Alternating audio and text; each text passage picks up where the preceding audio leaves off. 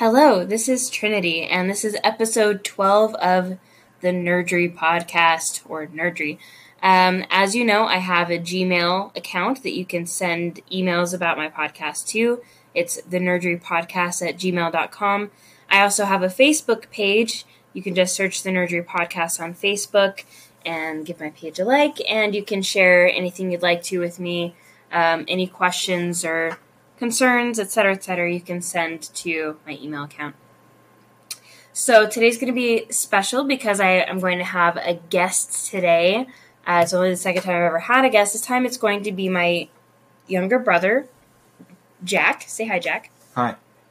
That's him.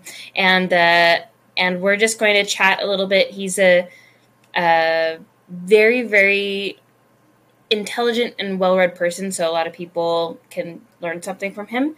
And uh, he's very tech savvy, so often when he's speaking, my eyes kind of glaze over, and I just have to smile and nod. But I really enjoy talking to him, and I think you guys might enjoy listening. So I'm going to skip over the part where I normally talk about what book I'm reading, since I'm still in the same book. I've only advanced maybe 10 pages, and I want to give more time for my special guest today.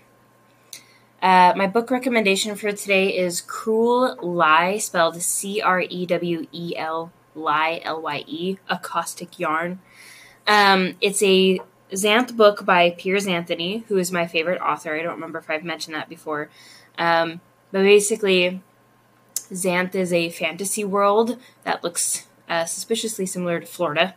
And it's created by Piers Anthony, and he's written like 40 or more of these Xanth books that all interconnect with each other. Um, you'll see the same characters running into each other from other adventures you've read in different books, which is really cool. And Jack, can you guess when the Xanth novels actually started? When he started writing them? No idea. 1977. They're as old as Star Wars. so they were born in the same year. That's kind of cool. Um, Crewel Lye is one of my favorite of the Xanth novels. Uh, that one actually came out in 1984, which is like three years before I was born. So, like all of his Xanth novels, there are a lot of puns and um, some sexual content, though nothing R rated. And um, I think his stories are unlike any other stories.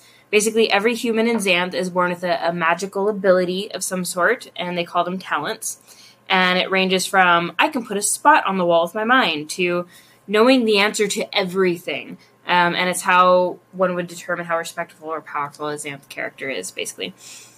In Crewel Lye, um, Jordan, the barbarian, is the main character, and he's like Wolverine, basically. He can just perpetually heal himself. Um, but the story starts out with Jordan talking to a little girl in the castle, and he's dead. He's a ghost. So obviously, there's something strange going on there. If he can heal himself, why is he dead? Um, I don't want to ruin it for those of you who actually want to give it a read. Uh, so if you like funny, witty, in my opinion, wordplay, puns, fantasy with some gore and action type books, you might really like this. The second part of my uh, podcast today is going to be the weird word of the day, and I know I'm not going to pronounce this right. You can give it a go, Jack, if you want to. It's this is the word here. it's just ridiculously long. It's Elogophucio hippopocuniarius. Eellogofusciouhipoppokunurious. I'll take your word for it. Okay, that yeah. Um, and you won't believe what the meaning is. It is literally just a synonym for the word good. So you can be like, oh, that's good. Or you can say, oh, that's Eellogofusciouhipoppokunurious. What's interesting is that it isn't really in any dictionaries. Um, not even like the English dictionary or the Oxford dictionary. It's been around for less than five years, and if my research on it is accurate, it's only ever used in discussions about the longest words in English. So, yeah, I wouldn't be surprised if you've never heard it before, um, just as I have never heard it before until I was researching words for this segment of my podcast. If you would like to learn more about the history of this word, because it's a little bit interesting for people who like that kind of stuff, um, you can find a nice article about it on uh, medium.com, which is where I did most of my research, um, and search for v- Vladimir Bilyk, um, V O L O D Y M Y R B I L Y K is his name. Uh, that's uh, all the way back from December 26, 2016, and he has quite a few other interesting articles I, found on that. Um, actually, that whole website, um, when I was searching for my weird of the day, is pretty interesting. So, hey, have fun looking into that. It's like a word of the mouth StumbleUpon referral. So anybody use StumbleUpon? I do.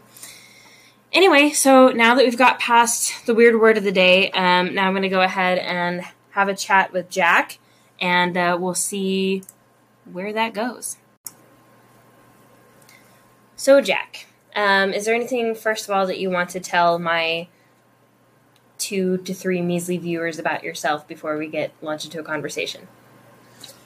Sure thing. Um, contrary to what my sister said at the start of this podcast, I'm not actually nearly as smart as she describes. Oh, whatever, being so humble.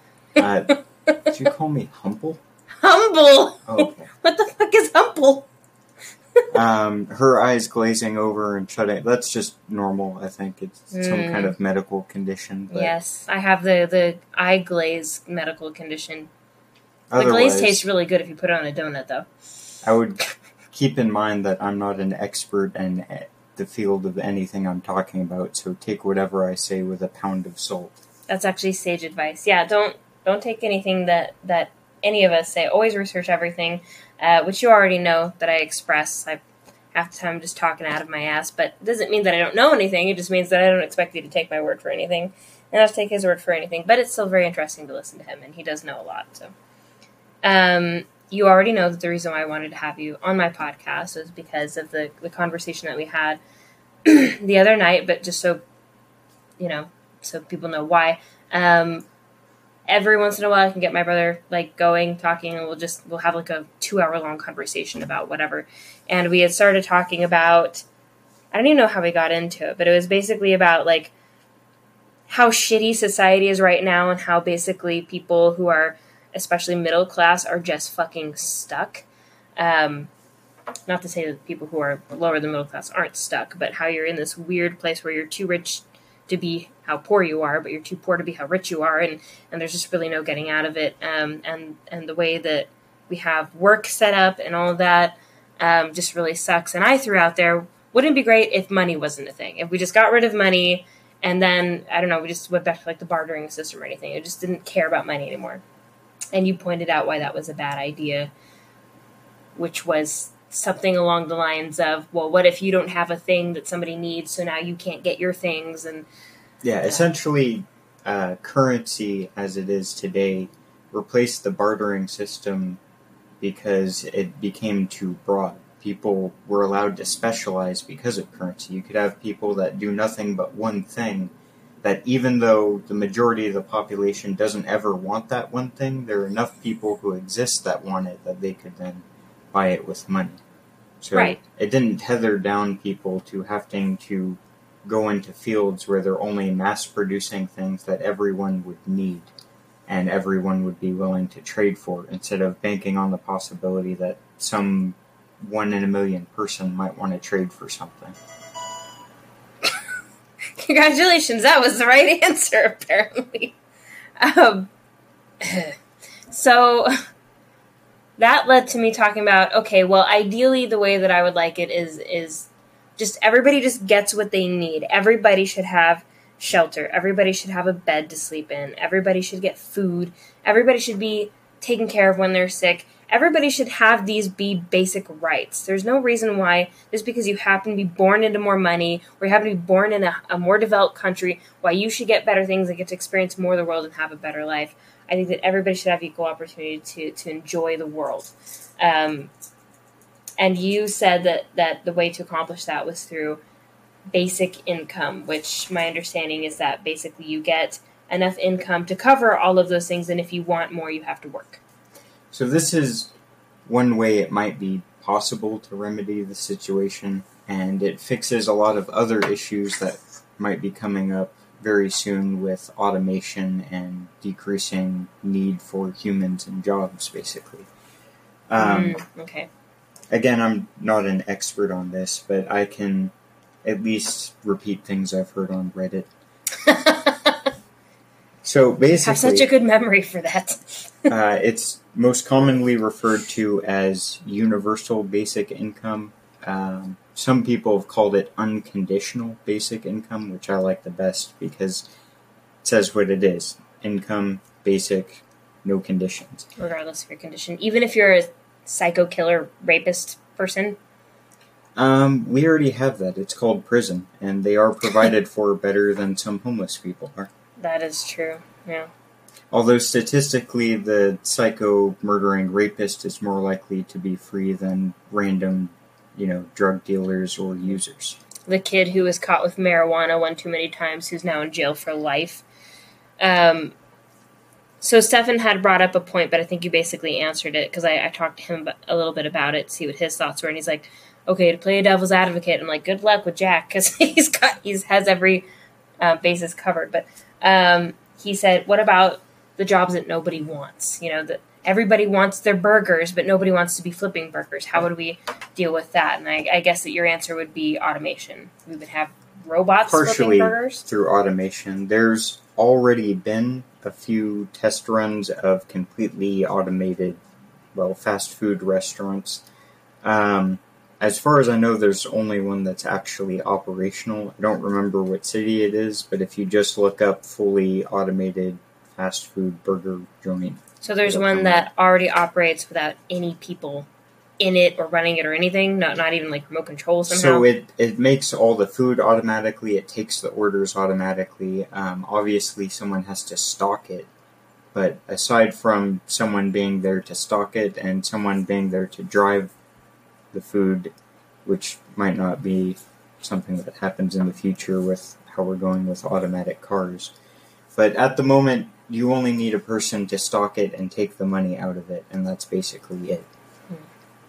So, I mean, if every if every fast food restaurant became like that, how would you deal with customer complaints or, or like you know, some they forget something? How do you go in and be like, you forgot, you know, my sauce or something like that? Because that could happen. There could be a glitch in the matrix, and the robot misses the sauce, or maybe it runs out. Like how would they, how would they fix that? Basically, where where do you get that little bit of human element of customer service in that? Well, I would say statistically, most people aren't really looking for a human element, especially when it comes to things like food. Most people are much more comfortable ordering their food online and just having it delivered to their doors without having to put any thought into it. They're more comfortable putting something into a machine or pre ordering before they even step into the place, knowing that there isn't going to be a person there who's more likely to mess something up and they don't have to worry about ending up on some viral video where some guy stuck his foot in a bucket of lettuce that they then served to customers at Burger King. Foot lettuce. Is that what it was? Yeah. Lettuce foot. I guess that does make sense. Even me, but that's just because I'm very antisocial.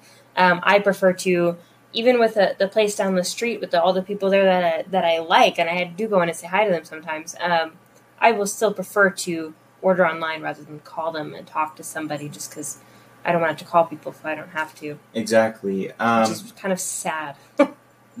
the state of that, whether it's better or worse for us, is questionable at best. But I will say that, in my experience, most people I know would just prefer that type of interaction. They yeah. prefer just type in a few things, know that a robot is going to get it done with a 99.9% accuracy, and then be happy and on their way, especially if it's faster and they don't have to think about it. I understand wanting interaction with people, but mm-hmm. I think uh, if there's any place that some type of robot could do a menial task for me automatically, I would prefer that to a person yeah. doing it. I mean, stuff where like no person should have to spend eight to ten hours a day doing it. Totally make that automated. I just worry about it going to some sort of, you know, Black Mirror style dystopian future where nobody talks to each other anymore, and, and the only way you can even have children anymore is through like fertilization through a robot or something, you know, because people they lose all their social skills and they can't even have a, a conversation with another person or they get violent or you know, there's that scare you have to be careful and considering that people aren't very careful.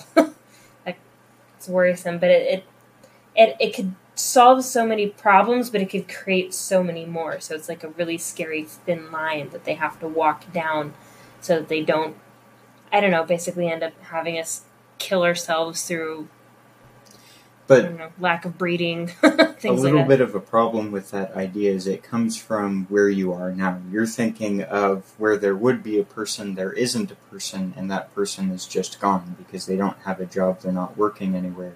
And right now, if you're not working anywhere, you're homeless or destitute. There's nothing you can do. But the idea behind an unconditional basic income is that instead of allocating our welfare resources in the way that we do now, very selectively and through strange processes um, that affect every class, gender, race, sex completely differently. And some of them, because they are all based on uh, can have rules ranging from there's no limit on how long you can be on it to you get three months of welfare out of an entire year and then you're off it unconditionally. Yeah. Um, Ugh, God, I wish I could have you be like emperor of the world. you would set some shit straight. What about what about education?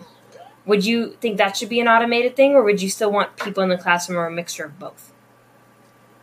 Um, I would prefer education be automated entirely. Really? Um, Entirely automated. yes, Not even learning from. What about artists or or mu- musical teachers or I think you're misunderstanding. When I say entirely automated, I mean in the idea that each student could have their own teacher who teaches at their own pace no? as sort of a automatic teacher, I guess you could call it.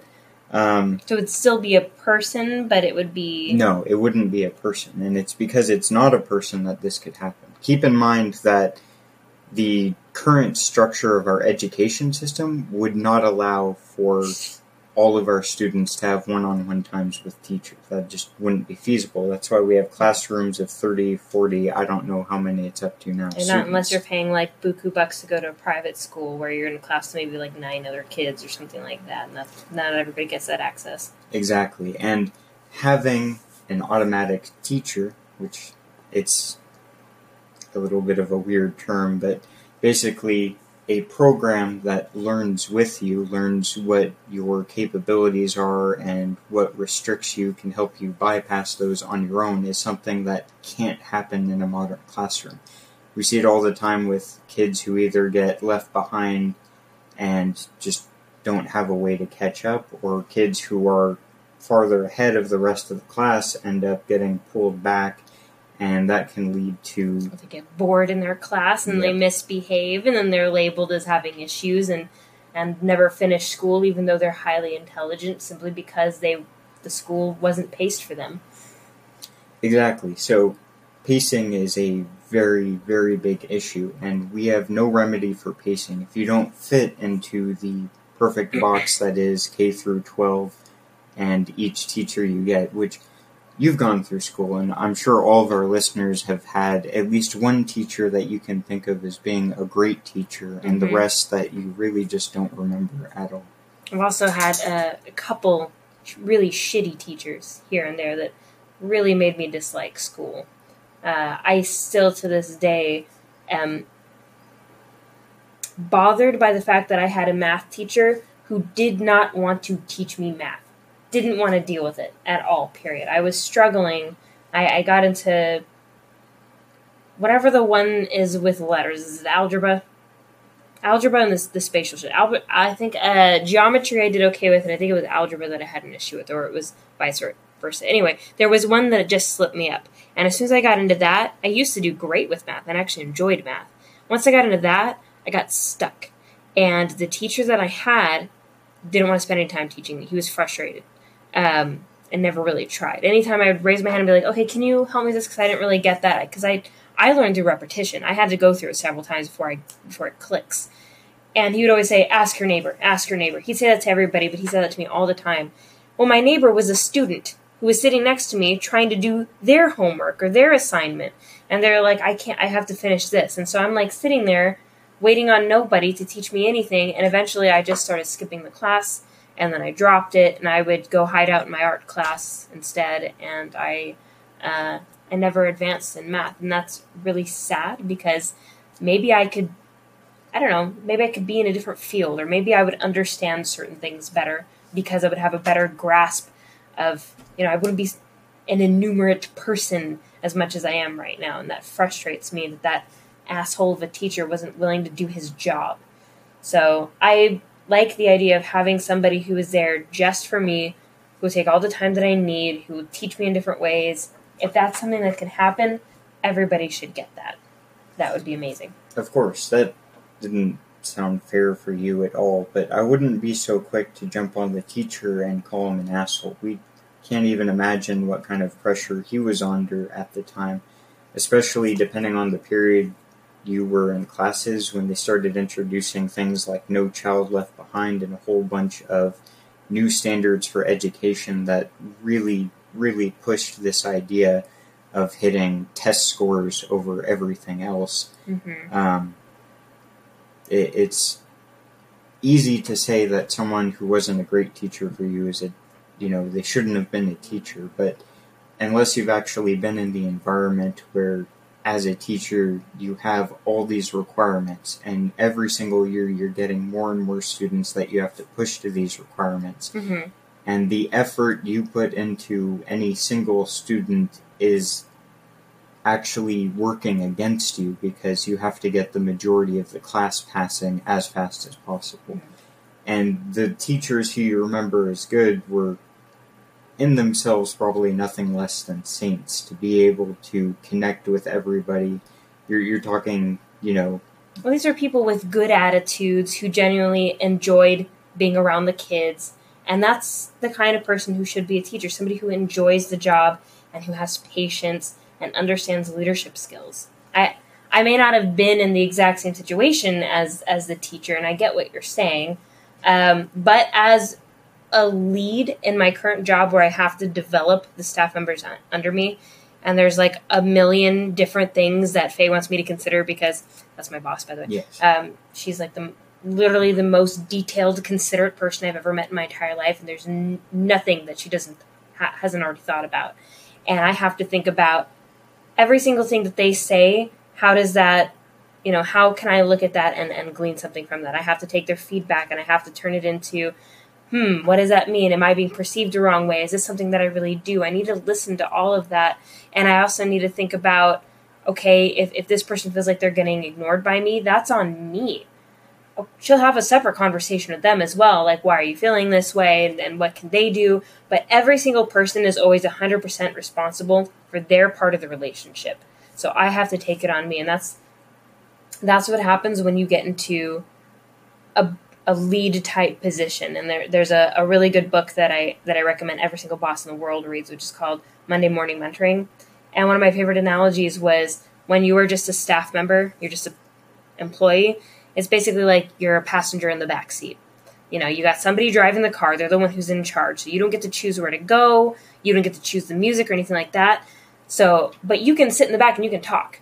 And you can, you know, you don't you don't have to pay attention to where you're going because you were just there to to be in the car, make sure the car is going.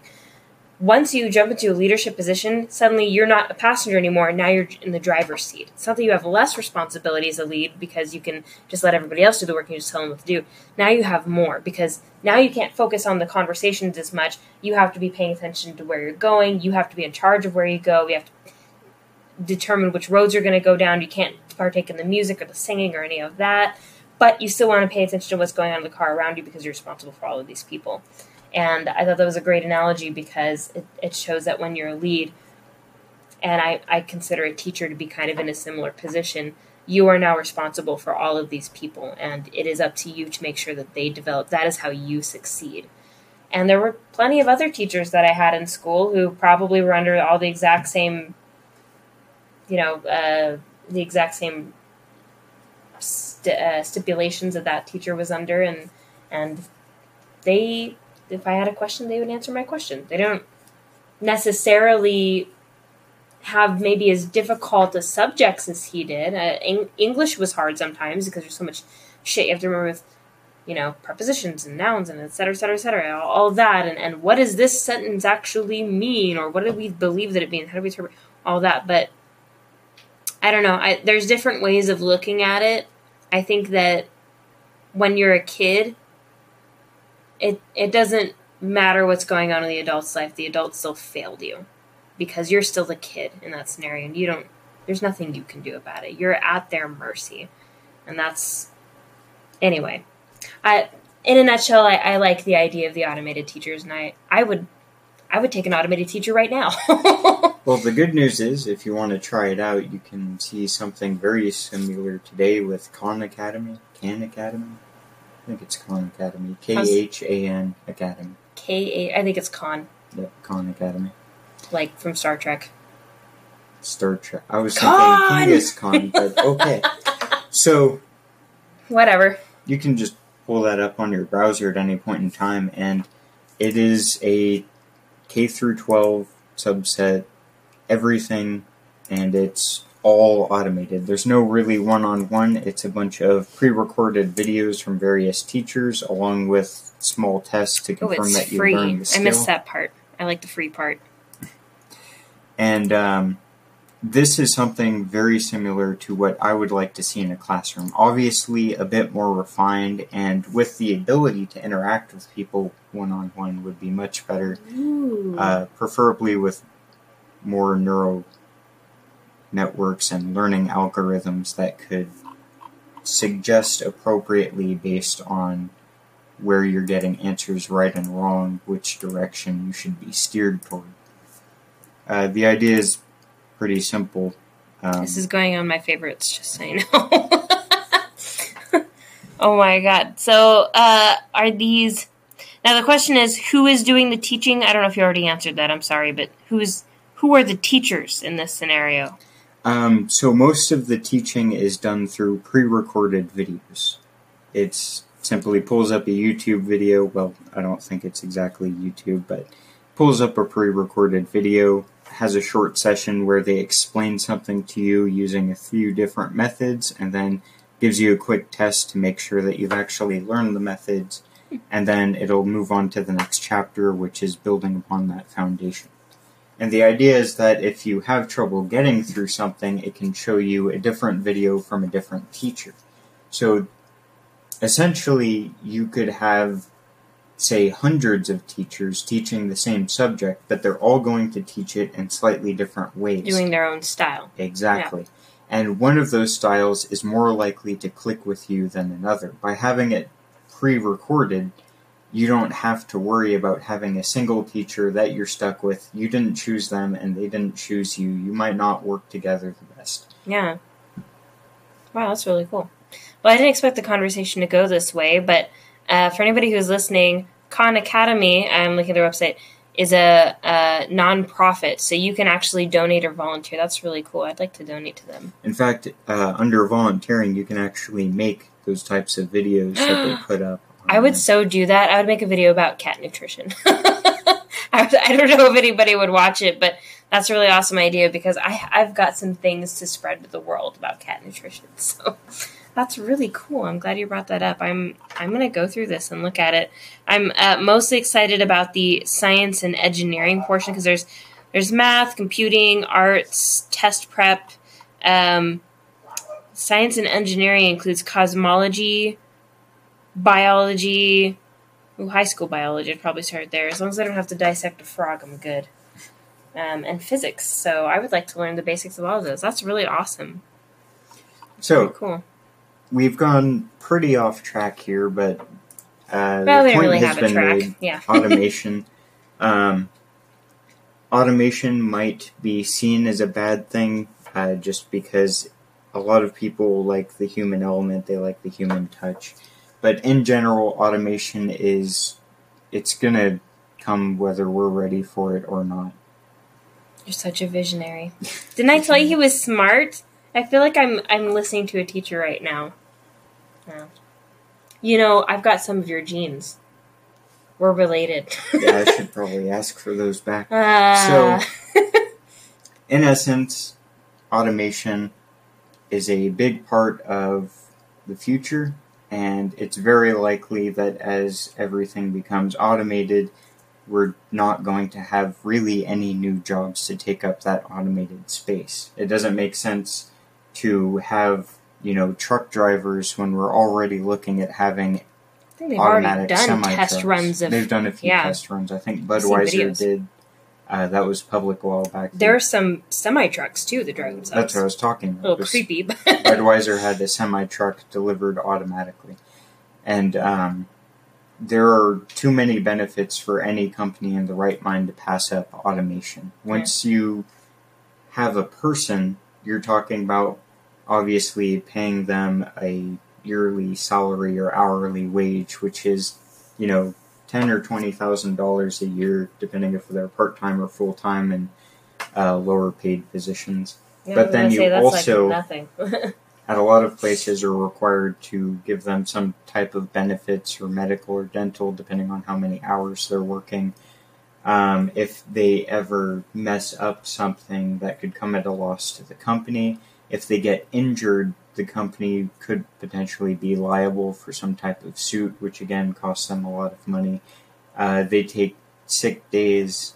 It's just there are so many things associated with a person that many times that role can be replaced with some sort of automation, uh, which you pay maybe you know fifteen thousand dollars for once, and then it's just the cost of electricity and maintenance from there on. the real question is if if the the people that we've elected to run the country if they're going to figure this out because it's a it's a really incredibly radical change to switch over to being automated and being okay with people getting what they need without working that's because right now that's demonized um, and people who are on welfare programs by the way don't want to be on welfare sure there's like one bad egg out there but the people who are getting food stamps that, sucks for them. They hate that. Um, they don't want to be on it. My great grandma was on food stamps because she was 90 years old and on her own and couldn't work and she she did not like it. She felt she didn't want to be given things handed out there she wanted to work for at 90 years old this frail old woman who's been through like everything. Most people are like that and a lot of people today in america who are homeless do actually work so we've got to somehow figure out how to change the entire perception of a vast majority of Americans, I feel like, to where it's actually okay if you aren't working a million hours a week and it just because you have a different job than somebody else doesn't mean that you're more valuable than them or that you're lazy and, and just living off the government. And this is all where universal basic income comes into play with automation to make it a good thing. Yeah. So with universal basic income, uh, essentially we get rid of all of our welfare programs as they exist currently, all their flaws, all their Or there's just one big one basically for everybody. Essentially, um, everyone just gets a paycheck at the end of every month deposited directly into their account as if you had a job. The only difference is you don't have a job. Yeah. Uh, the Wouldn't that be nice? income would vary depending on where you are living, so that way you always have enough money to make a living no matter where you live. Uh, the idea is pretty simple. If you're living in a lower income area, you get enough money for an apartment, food, water, uh, you know, maybe basic entertainment, Netflix or something. Essentially, you aren't required to work, but I imagine there isn't a single person listening to this podcast who doesn't want to work. Even if you Yeah. had the option to quit your job right now, you'd probably want to work someplace else. Yeah, you wouldn't want to sit down. You get bored. Yeah, And there's a lot of people like my best friend, who you know very well. She cannot sit down. She is, she's too smart. She's got too much shit going on in her brain. She's got too much energy. She usually has to have three jobs at a time and be going to school full time.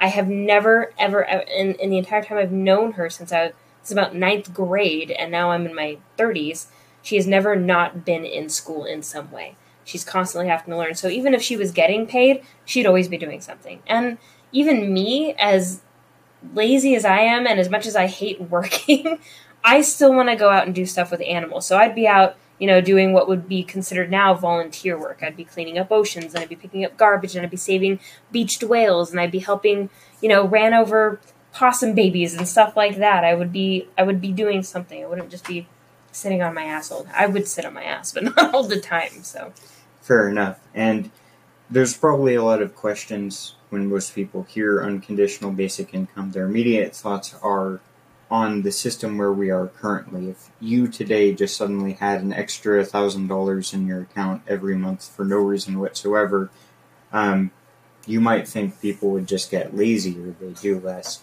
But quite the opposite. It turns out most people, as they get more money, they really just kind of spend that money. Um, Yeah. As an example, uh, I know our mom, for example, she is in a situation where she, uh, between her and her husband, are getting in around, I think, $150,000 a year. Mm-hmm.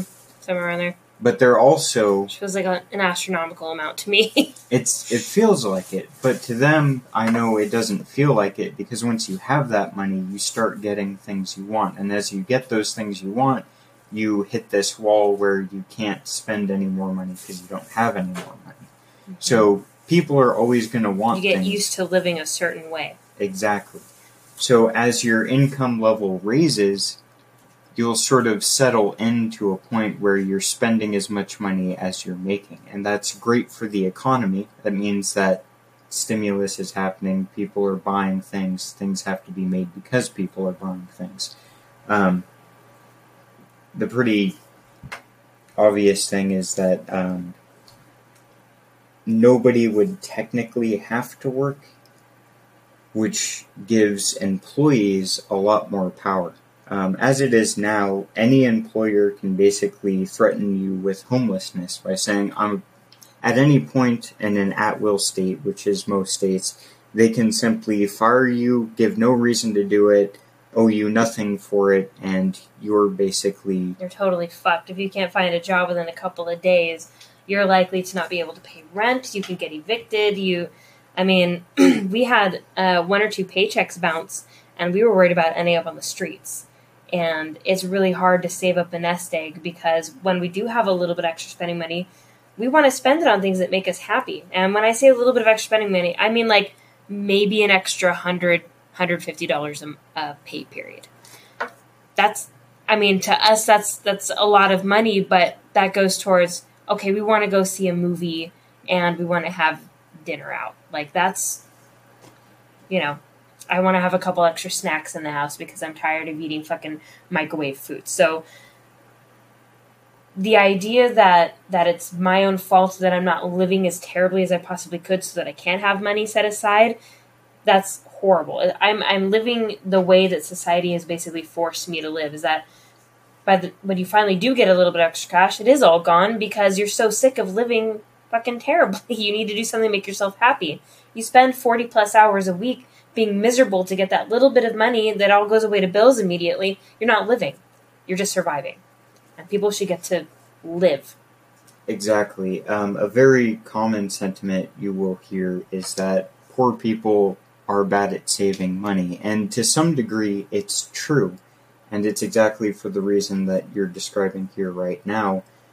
Once you get any money, you want to enjoy things. You spend so much time not enjoying You feel anything guilty about it. that you will just kind of desperately grasp to any semblance of something that gives your life meaning. I Yeah. mean, what is the point of working day in and day out if at the end of the day you're just not happy and you're tired and you're upset all the time? you're you're working day in and day out so that you can basically just have a place to call home and a bed to sleep in. So, an unconditional basic income would even the playing field between employers and employees. Right now, it is squarely in the employers because, again, they can threaten you with taking your job The and you really have no restitution. Um, in addition to that, there are You have so some, many but it's people. a pain in the ass. It's usually not worth it. So Exactly. There are so many people who are trying to get jobs at any point in time that if if you lose your job, there's no guarantee you're going to be able to find another. yeah, and they can replace you easily. Yep. You can't replace your job that easily. Exactly. And so with a universal basic income, the worst that you could ever be threatened with is um, Can we just call it UBI or UBI? Sure thing, UBI. the worst that could ever happen to you is that you're set back to just not having anything to do and not having extra income to spend on going out places. But at least you're not killing yourself just to get that little tiny bit of having a life. Exactly. Yeah. I am all for it. Vote Jack for president 2020 or whatever. Please no. So it's going to corrupt him. He'll turn evil. it, it sounds a bit fanciful, but it's not actually that far off from what we're already spending on the combination of what's called public services and the federal budget. Do you know if any other countries are already kind of doing this right now? There's quite a few that are definitely ahead of us, even though, you know, supposedly we're the greatest country in the world. Not, but, you know, there's, like, for example, Canada and, and Europe have a lot of things going for them, and they've, they've had lots of different things going on with their, their safety technology that we haven't had for a long time. They have a lot more safety processes in place to protect their citizens, like the whole chip technology we just got with our credit cards. They've had that for so many years, they're actually moved past that a step now. We're just now getting it. I feel like we're living in the past because we're just getting to that point. So I'm wondering if there's any other countries that are already getting more of that automated and they're they're starting to already live through that. Um, at this point, I'm not aware of any that are specifically using just the universal basic income model. A lot of them have systems that are similar to our current welfare, where depending on their poverty level, they get certain benefits afforded to them. But um, Closest one I could think of would be Denmark. Denmark, They don't have any homeless in Denmark. Nobody gets and they pay you to go to school. But you can't move there. They don't want you. It's really, really hard to become a citizen. You have to be born there. So well, that's a discussion on immigration and Yeah. itself. But sticking with universal basic income, Ubi. Ubi. Ubi doo Banubi. It has the silliest name in the galaxy. you know you love me. Sticking with universal basic income, um, as anyone who has ever spent money is aware, um, money is not just, uh, for example, survival, shelter, food, water. It's also a limiting factor on what you can do with your life. It Yes. decides where you go. It decides the type of people you can Very interact infuriatingly with. so. It manages pretty much everything. Yeah. And so, It's the difference between me getting to do the things that I want in my life and me having to basically give up all my hopes and dreams. a very common uh, saying is that you vote with your money. Yeah. But a lot of people just don't have that money in the first place. And the people who do have money are very frequently at a point where they have too much on their plate to really be active politically. Hmm. So it puts you in this catch 22 where you have to constantly work in order to make money, and the money you make is just enough to survive. And if you were ever to stop that cycle, you would just end up homeless. In both cases, you either have enough money that you could be active politically but don't have the time, or you have the time where you could be active but you don't have the money. Oh, well, that's a lot to chew on, and uh, we've been at it for 40 minutes now. Can you believe it? You just, like I said, you can just go, um, and I enjoy learning from you. But um, for the sake of anybody who's listening to our podcast, um, I'll go ahead and end it here. But I would hope maybe you'll come on and do another talk with me again. We can find some other topic to talk about because it's interesting. and I'm going to uh, skip the um, talk about the nerdy portion of um, of my podcast uh, this time around because we took up so much of your time already. Um, but I, I already have a plan for what I'm going to talk about next time. Um, if you're interested in uh, asking uh, Jack questions or, or you know, you, you have some counterpoints to what he said, please feel free uh, to send an email to the nerdrypodcast at gmail.com and that will be passed along so um, we can answer those.